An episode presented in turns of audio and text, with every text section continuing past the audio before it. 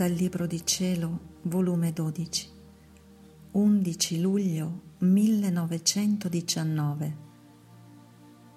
I cieli dell'anima, l'intelligenza, lo sguardo, la parola. Passo giorni amarissimi. Il mio amabile Gesù, poco o nulla si fa vedere o a lampo o alla sfuggita. Ricordo che una notte si fece vedere stanco e sfinito e portava come un fascio di anime in braccio e guardandomi mi ha detto, Ah, figlia mia, sarà tale e tanta l'uccisione che faranno che si salverà solo questo fascio di anime che porto fra le mie braccia. A che pazzia è giunto l'uomo.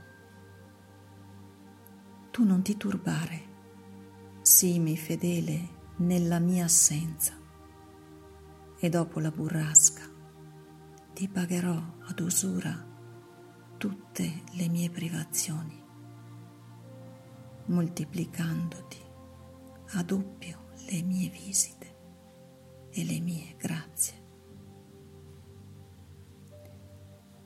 E quasi piangendo è scomparso. È inutile il dire lo strazio del mio povero cuore.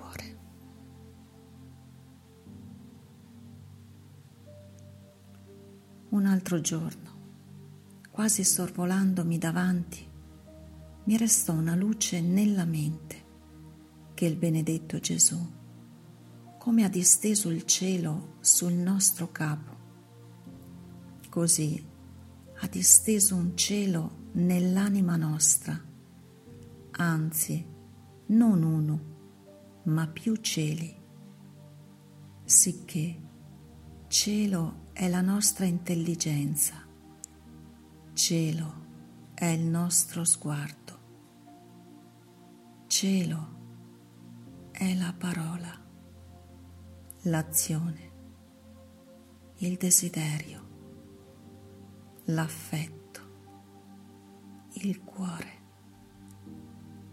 A differenza però che il cielo esterno non si muta, né crescono ne decrescono le stelle, ma i cieli del nostro interno sono soggetti a mutamenti.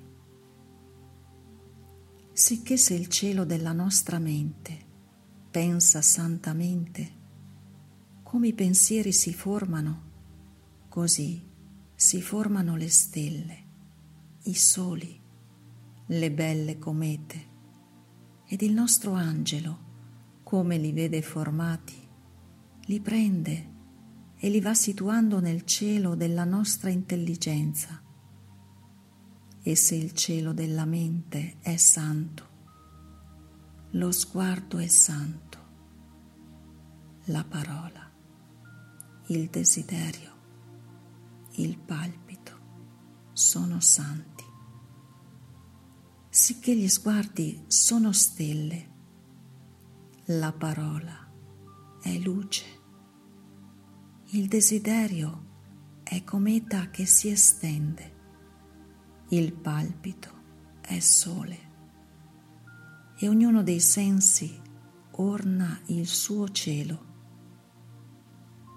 Invece, se la mente è cattiva, niente di bello si forma, anzi si estendono tali tenebre da oscurare tutti gli altri cieli, sicché lo sguardo manda lampi d'impazienza, la parola tuona bestemmie, i desideri gettano saette di passioni brutali, il cuore dal suo seno sprigiona grandine devastatrice su tutto l'operato della creatura poveri cieli, come sono oscuri, come fanno pietà.